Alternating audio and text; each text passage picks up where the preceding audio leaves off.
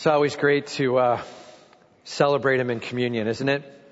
Just take a little bit of time to remember what he's done for us. And, you know, as we go through communion, uh, oftentimes we can get one of two very different responses, right? The one response we can get is, ah, oh, I, I make so many mistakes.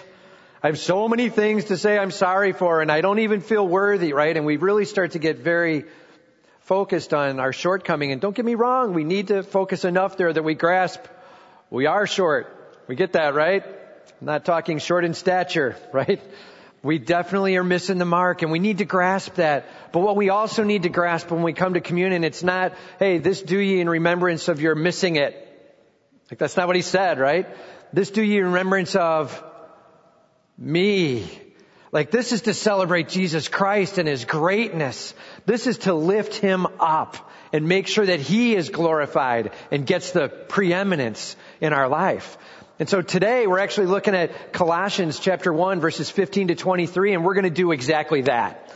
We are going to look at Christ and His greatness. My, my request to you is this. As we go through today, just say, Lord, how can I be glorifying you and worshiping you? May I go out of here doing that with all I've got, alright?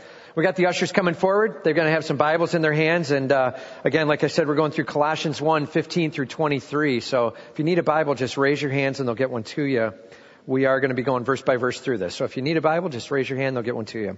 Colossians 1, 15 to 23. Valuing Christ. How do we value Christ? Why value Christ? What's it look like? All right. So the first step, give Jesus the preeminence in your life as your God, creator, and Savior. Give Jesus the preeminence in your life as your God, Creator, and Savior. Alright? So we'll just start here in verse 15. Paul's writing to Colossae and he says, He is the image of the invisible God, the firstborn of all creation, for by him all things were created in heaven and on earth, visible and invisible, whether thrones or dominions or rulers or authorities, all things were created through him and for him. Now one thing you're going to notice if you read through this passage is there's a lot of he's and hims. There's a lot of pronouns going on in here and it's all reflecting back to one person and that person is actually found in verse 13. If you go back to verse 13, it says there, He has delivered us from the domain of darkness and transferred us to the kingdom of His beloved Son. So that he there is God the Father and his beloved son, Jesus Christ. That's who he's talking about. Then Paul continues forward. So whenever you see pronouns, look backwards into the passage to find out what the noun is that he's talking about, okay? Let scripture define it. Don't take a guess. Don't pick up the dart and throw it. Like, oh, I wonder if he's talking about, right? Take a look. And they would call that in grammar terms, that's called the antecedent. You're looking for the noun before that pronoun. Make sure you find that. And make sure you know what he's talking about. So the he here, is Christ. Okay? He is the image of the invisible God, the firstborn of all creation. He is the image. You know, that word, uh, that's where we get our English word icon from, from the original language word. So icon, it means like a representation, okay? But it's more than just that, it's an exact representation in this case, right? You go to Hebrews 1 3, and it says that Jesus is the exact representation of God the Father. An amazing discovery for us that we get to actually see the Father through seeing Jesus. In fact, he says not only is he the exact representation, but it says that the radiance of God's glory is bursting forth through him. Hebrews 1 3, right there still. The radiance of God's glory. Uh, that's an amazing privilege. To see Jesus is to see God's glory. Okay? And he's saying he is that image of God. In fact, Jesus himself claimed it, John 14, 9. He says, if you've seen me, well, you've seen the Father. Okay? Now, that's either blasphemy, because he's claiming to be God, or it's truth. Right? You've got one or the other you gotta choose from, and, and so no wonder the Pharisees were picking up stones, right? They were against him, they chose blasphemy, okay? But we have a choice to make. When Jesus says, you see me, you're seeing the Father. Like, that's who I am. God incarnate. You're looking at God in the flesh. That's our privilege. Okay, notice he says right after it, He's the image of the invisible God, the firstborn of all creation. the firstborn of all creation. Now, this term firstborn has caused great consternation and confusion over the years, alright? So the simple of it is this. Firstborn, it has two different meanings that could be applied to it. The first meaning for firstborn could mean this. It could mean that you're born first. Duh, right?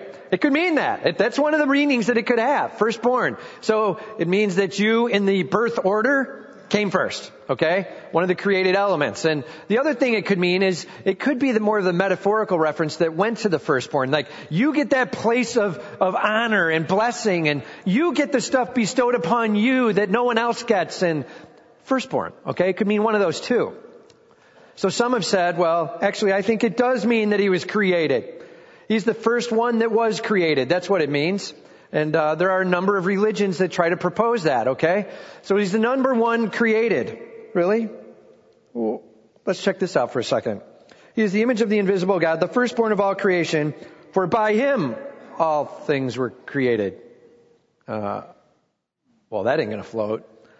How is he the first one created if by him all things are created? Okay? And if you notice, some of those religions, they'll actually now throw the word other in there. And by him all other things are created. Just so you know, that's not in the original language. It's not there.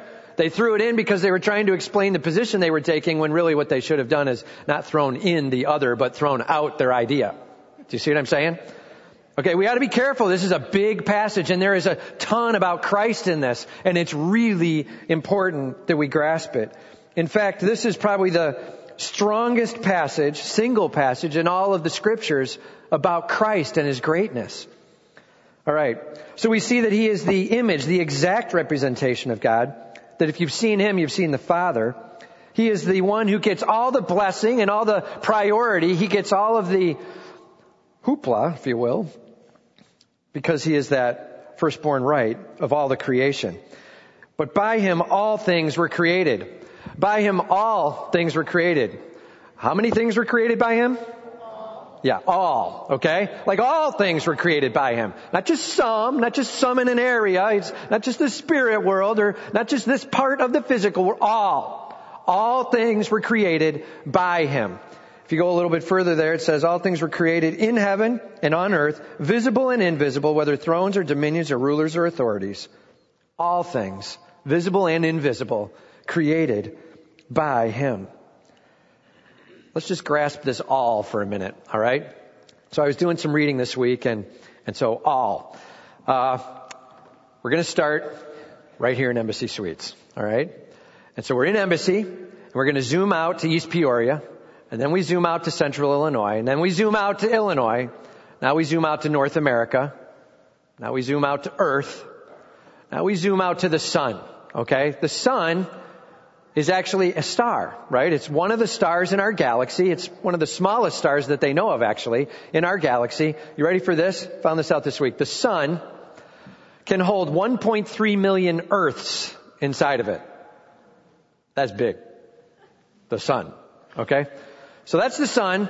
There's billions of those within our galaxy, the Milky Way. It's one among billions, zooming out, right, in our galaxy.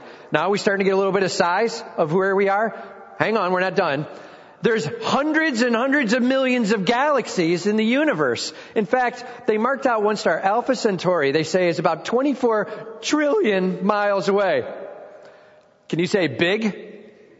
Yeah, very big, right? Huge is where we're at. And Jesus Christ created all things. Like he launched this all into motion. He's over it all. Absolute authority in it. This is our God.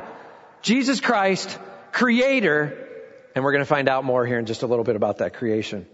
Notice what he says. For by him all things were created in heaven and on earth, visible and invisible now he goes through a list here to understand the invisible a little bit more, okay? Invisible. He says, um, lost my place. He says, uh, dominions or rulers or authorities and thrones. These four lists, right?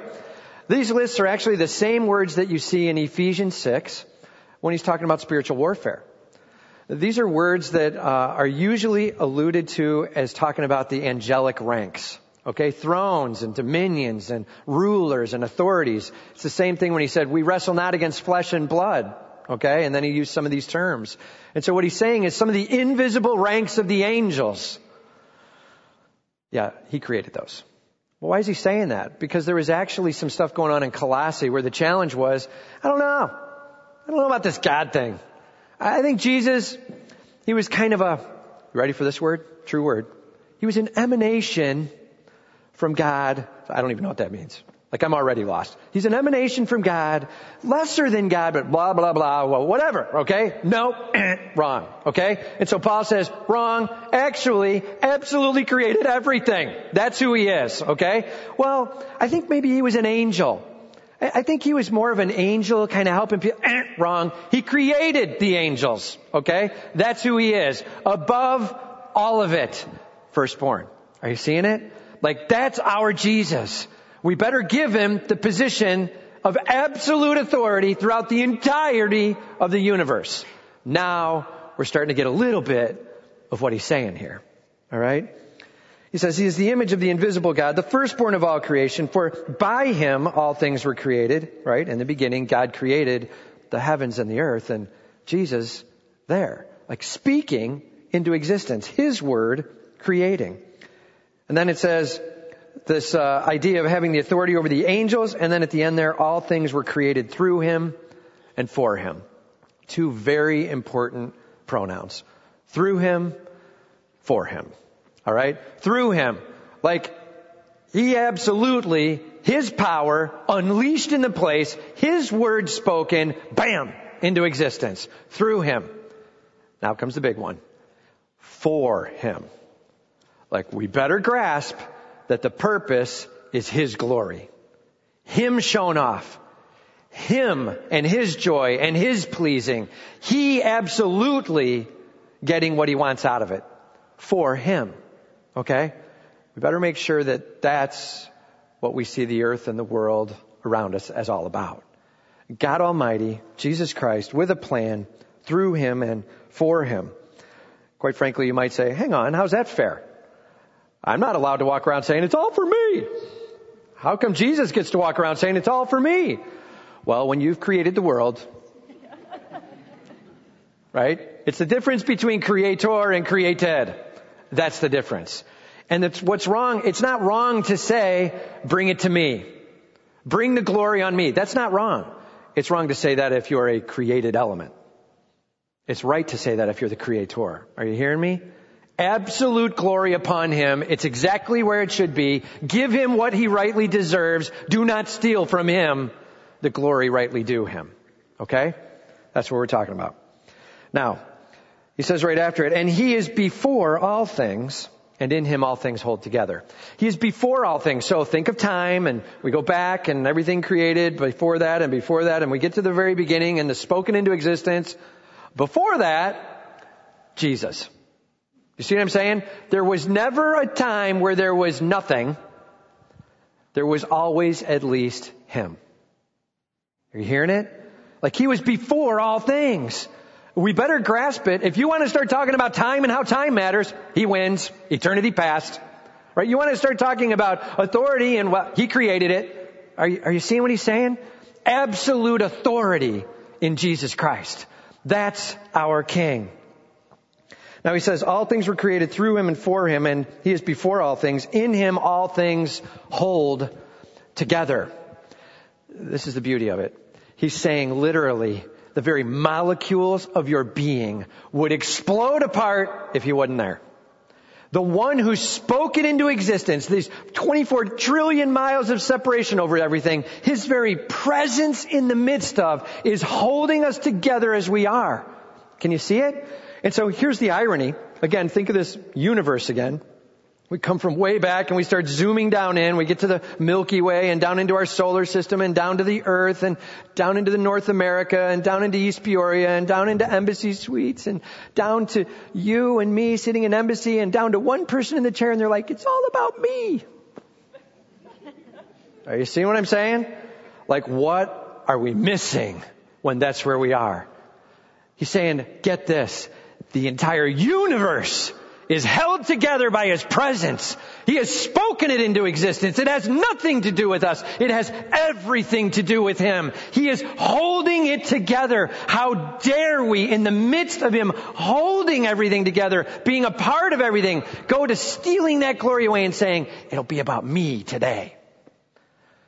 That's when we're missing it completely. Lord, you have my attention.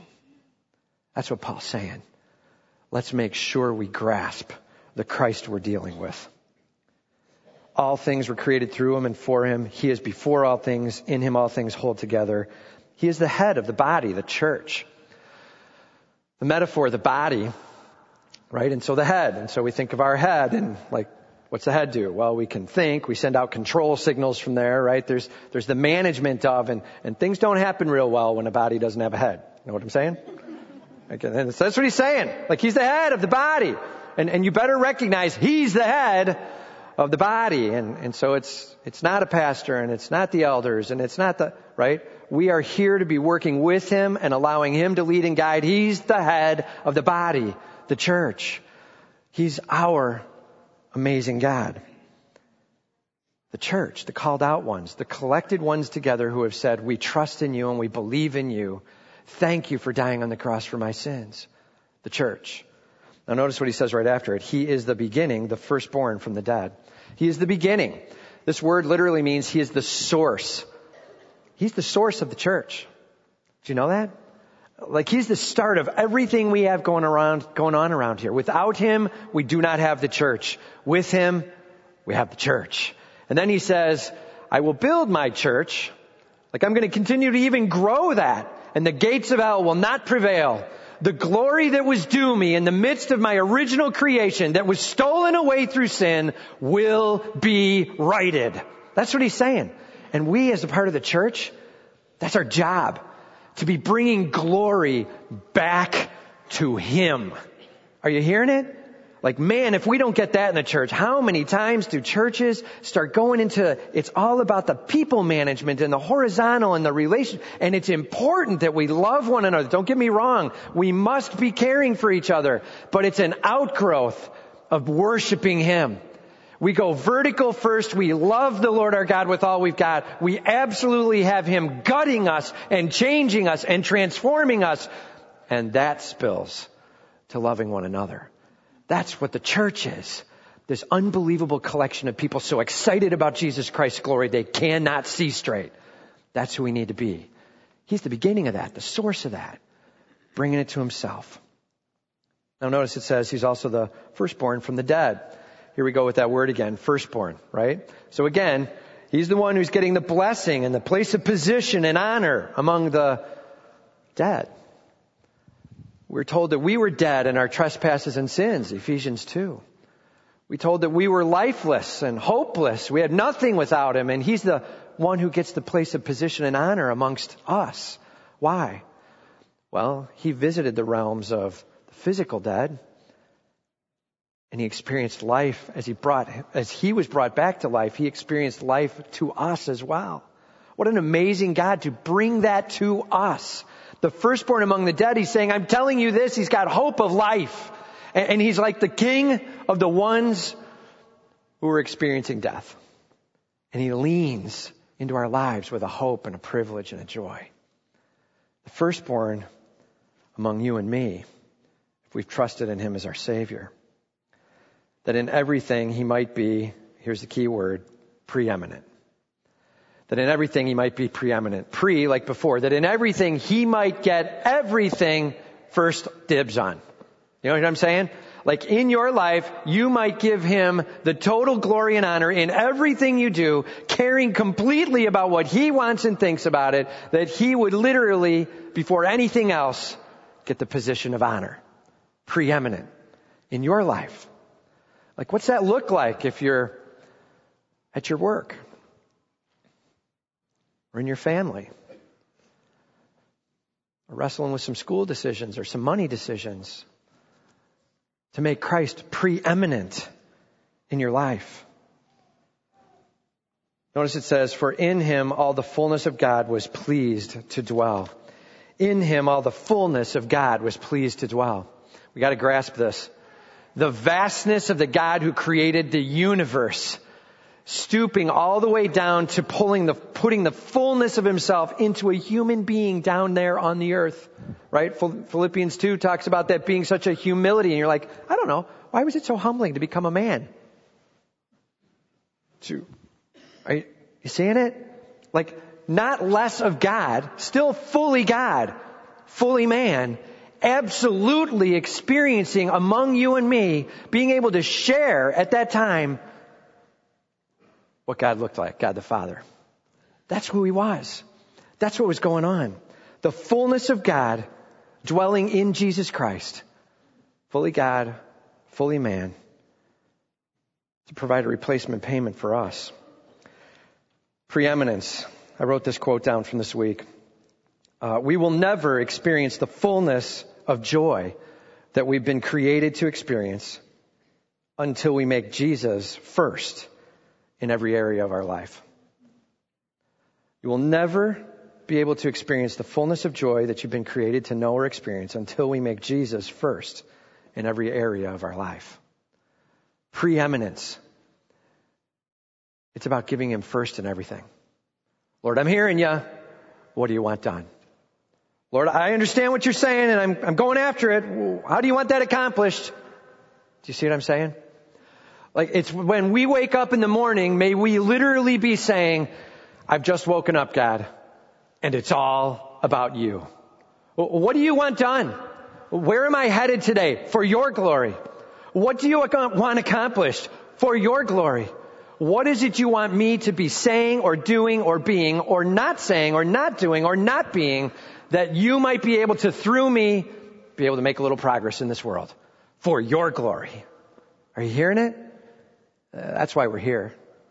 That's why we're on this earth. That we might literally lift His name up with all we've got. There's joy in it. There's joy to be had at such, such deep levels. Can't even begin to explain it. But I'm telling you that joy is only experienced as you give it all over to God. Let Jesus Christ have the preeminence in your life. Now notice he says here at the end, verse 20, and through him to reconcile to himself all things, whether on earth or in heaven, making peace by the blood of the cross. To reconcile to himself. That word reconcile means to bring back, to like restore, to make things right again, to reconcile himself to all things. I mean, his goal is literally to see the physical world and the spiritual world restored in a way that begins to give him honor and glory and greatness. He is our amazing Savior. And He's working to reconcile. See, that's the beauty of it. While we've walked away and done our own thing, while we've made it all about us and somehow in little world land, but from our perspective, all about me land, we've walked away from Him. He's choosing in the midst of that to remain with us. I mean, check it out. This is the God who spoke me into existence, who spoke you into existence. And in the midst of speaking us into existence, he then stays right there holding it together. And while all that's going on, we then decide to say, still about me. How is that possible that we take that position? It's because our perspective is off. We're missing something. We're not seeing what he's saying completely. Notice what he says at the end, making peace by the blood of his cross. Romans 5 1. Therefore, being justified by faith, we have peace with God through our Lord Jesus Christ. We could have a relationship reestablished with the vast grandeur of that God. We can know Him personally and deeply with all that we've got because of what He's done for us, not because of what we've done. Remember we talked about this last week, but our righteousness is as filthy rags. Like even the best stuff we got isn't worth bringing as a sacrifice before Him. But He for us. What a great privilege we have. You know, we were in Colorado this last summer for a vacation and, uh, at the end of the week there, I preached in Denver. And so we were hanging around the mountains. It was a great time out there. And uh, one of the nights when we were in the hotel there, early evening, this rain came in, this huge storm. And I mean, it was dark and it was bad. And when it came in, it's like this huge fog settled down in. The clouds socked in hard. The rain started just coming down in torrents. There was lightning. It was just nasty. And I opened up and looked out the, the um, hotel room window, and all you could only see about 30 feet. I, I mean, that's all you could see. I could see a little bit of hedges out there, a little bit of bushes, you know. And for all we knew, hey, we could have been in Peoria. You know what I'm saying? That's where we were. We were just sitting there, sacked in tight. And then as I continued to watch, and I was reading a book, and we watched this sort of dissipated a little bit, and the fog started lifting, and the storm started moving out, and I started to be able to see this rock down in the bottom. As you could see it sort of lift up enough, and we could see the canyon piece there. And then it moved up a little higher, and I could see the foothills of the mountains beyond, just a little bit. And then it sort of lifted a little bit more, and it stuck there for about an hour. And it just stayed there. And that's all I could really see was, I don't know what it was, maybe just a mile or two out. And then all of a sudden, it started lifting even higher and the front started moving past. And as it raised up, it started to release the grandeur of Pikes Peak that was right out our window. And all of a sudden you could see Pikes Peak with the clouds and the clouds coming up above it and the clouds started rolling past it and bam! The sun just shot down through into that canyon. You could see everything all around. It was amazing to look out at the colors on that mountain that was out ahead of, that's what was in front of us. And we were missing it because of the cloud cover. How often do we miss the grandeur of our Almighty Savior because of the cloud cover of self and hurt and want and desire? socked in tight. We got to let it go, lay it down, and just say, Lord, may you be worshiped in my life. Cloud cover's coming up. Lord, I want to see you for who you are. Cloud cover's coming up. I want to see you as the almighty creator of this universe. Cloud cover's raising up. You know what I'm saying? Let's see him as our king. Whole against the sky, total grandeur. Amen? Like, amen? Like that's what we're talking about. An amazing king of the universe. Do not let the cloud cover settle low. He's awesome. Take him in with all you've got.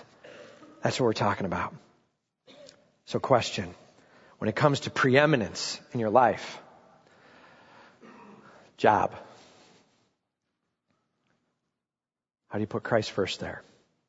Or family? Or friends? Let me ask it to you this way. What's the one that's getting in the way the most and makes you think most about self? Think about that for a second. Okay, you got it? Now let's commit this week to saying, Lord, I'm going to set that at your feet. May that no longer become cloud cover that blocks your greatness. I'm ready to lay this before you and see you as my king. You got my attention, Lord. I'm giving it to you. Okay? Let's make him preeminent in our lives as our God, our Savior, our Creator, Jesus Christ. That's who he is. Second point. If we're going to value Jesus Christ, what do we do? Follow Jesus steadfastly. Follow Jesus steadfastly as your Lord and King. Follow Jesus steadfastly as your Lord and King. Notice it says here in verse 21, and you, who once were alienated and hostile in mind, doing evil deeds, he has now reconciled in his body of flesh by his death.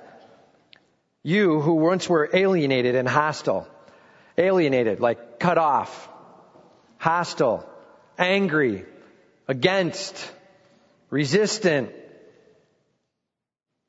really pretty upset with, right? When somebody's hostile towards you, it's a pretty rough position. He's saying that's where we stand when we choose to go after our own glory and say it's not going to be about your glory. I am going to steal your glory. So that's what we're doing when we try to make it about ourselves. Lord, may I not steal. May I hand it over to you with all I've got. He says, for those who have grasped that, Well, we came from doing evil deeds. Like the very things we thought of and wanted to be a part of, they were about self, not about Him. They wouldn't uh, reflect the character of God. They reflected me and my lostness. And, and in the midst of that, we were set apart. We were angry. We were doing our own thing. But He has now reconciled in His body of flesh by His death in order to present you holy and blameless and above reproach. Are you hearing it? Like in the midst of being against him, right? Romans 5 8, God demonstrated his love toward us in that while we were yet sinners, in that position of hostile, he died for us and made a replacement payment for us. And here's the beauty of it. In that instant we trust in him and believe in him, look what he says happens. He says that he now treats us or presents us as holy, blameless, and above reproach. Holy, like perfect righteous. Trust me, he's not saying, oh, they're perfect now. Like he understands we're missing pieces and needing to be grown, but here's what he is saying. Legally, price paid, will now treat you as perfect. He presents us before the throne of glory as perfect. Are you hearing the amazing gift? We aren't. And we're being grown into it. What is the value in running with Christ? Because he's saying, I will treat you as. Now come with me as I make you that. That's what it means to be sanctified as He transforms us from one degree of glory to another as we become more like Him and reflect His glory all the more. That's what He's talking about. Like, Lord, may you be glorified in my life because of what you've done for me. We are presented as righteous when we are all but that.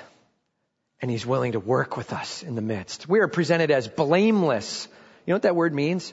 Means spotless. It was used for the lambs that were sacrificed on the altar. Spotless. Like perfect lamb for sacrifice. Man, uh, what we've got isn't to be sacrificed. It's to be thrown out, filthy rags. What he's got, now that's worth sacrificing. Notice it says at the end, and above reproach, there is not a person who can cast dispersion. Nobody can critique because we stand in his glory honored by his shed blood on the cross. Notice it says after that now, verse 23. If indeed, now get ready, if indeed you continue in the faith, stable and steadfast, not shifting from the hope of the gospel that you heard, which has been proclaimed in all creation under heaven, and of which I, Paul, became a minister. Notice he says, these things happen to you if, IF, and this is a dangerous passage. Right now, I'm telling you, there are a myriad of people reading this passage uh, all over the place, misreading. And they read this and they say, oh, so if I continue in the faith, so it's up to me. See, so what I have to do is I have to make sure I muscle this thing and I got to keep it going. And if I don't and I end up starting to fade, well then I, then this whole thing falls apart. And is that what this passage is saying? The answer is no. This is the term perseverance, okay? And some say you have to persevere in order to be saved. Like, and try to use a passage like this for it. But I'm telling you, this is what scripture teaches. You, if you're saved, you will persevere. Are you hearing the difference? If you're saved, you will persevere. It's not keep trying yourself and work your salvation out. Galatians 3, Paul says, what? You were saved by the Spirit. Now you're going to be saved. Now you're going to be sanctified by the flesh? That's not how it works. You're saved by the Spirit. You're going to be sanctified by the Spirit. Well, do you have any other text that might say, Tim, that it's saved and then persevere? Actually, I do. I got two of them. Okay? So, first, John 6, 44. John 6, 44 says that the Father draws us. And those whom He draws, Jesus will raise up. Are you hearing it? Now what He doesn't say is the Father draws us and most of those Jesus will draw up, or Jesus will raise them up as long as, that's not what it says. It says, whom the Father draws, Jesus will raise. Bang. You hear it closed? Here's another one, Romans 8, 28 through 30. It's talking about God's work in our life, and it says that God, whom God calls, he then justifies. Whom he justifies, he sanctifies. Whom he sanctifies, he will glorify. It's a chain that's connected and it cannot be broken. There is nothing in there about if it's solid. God at work, okay? This is absolutely important to grasp. That God's work in our life is solid and trustworthy. We're told that whoever, whoever Jesus has in his hand, it cannot be plucked out, right? And while we can say, well, I know there's other verses though, and it sounds more like you're working for your salvation, and what do I do with those? And, and here's my answer. You better make sure the whole of scripture ties together. And when there's a passage of scripture that seems to cast some level of anxiousness on something, but we see another one that locks it down tight, You've got to let that passage that locks it down tight do that. Are you hearing me? So when a passage says, absolutely, that where there is salvation, there will be glorification, period. Romans 8. Whom God draws, you absolutely will be lifted up, period. John 6. Man, we can't walk away from those passages. Those things have to sit strong. And so then we look at a passage like this where it says, if you continue, then I'm telling you these things are true for you. Well, what's he saying then? He's saying, man, the outward expression of that inward salvation, man, if that outward expression is there, dude, you're in good shape. Do you hear me? And so here's another thing that he's saying. Well, what if I say, yeah, I trusted in Christ. I, I quoted these phrases. I said this prayer and I really the next day I woke up and I said, I'm doing it my way and I'm off on my way from now on.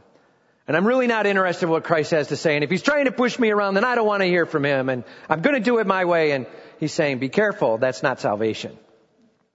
Are you hearing it? That's what we need to read in this passage. True salvation is, Lord, I'm following you and you are my king. Like I'm listening. I'm not perfect and I'm getting things right, but when you show me something's wrong, I'm done with it and I'm on my knees. You've got my attention, God. What do you want done in my life that you might be glorified? Amen? Yeah, it's sobering, but it's real. And that's our King. May we spend a life worshiping Him and glorifying Him. Why?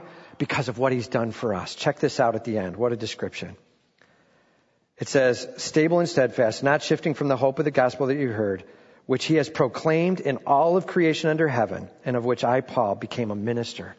The gospel message proclaimed throughout the earth is simply this. What a savior. The gospel message is this. Are you kidding me? Lean on yourself?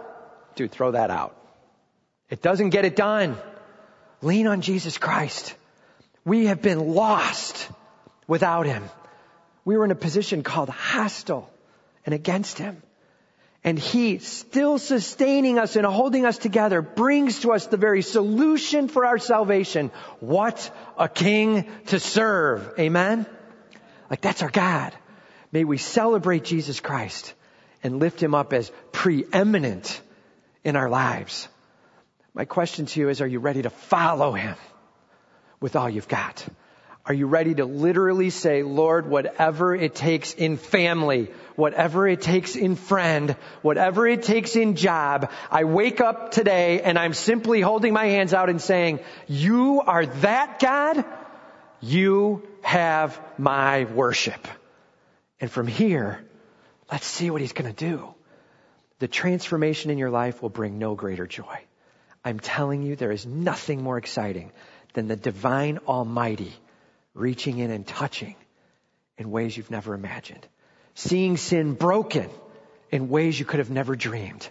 Lost, it's where we were. Saved and on our way to glory, that's what we have. Let's praise our King. Amen. Let's worship Jesus Christ with all we've got. All we have is because of Christ. Without Him, nothing. With Him, everything. Let's pray.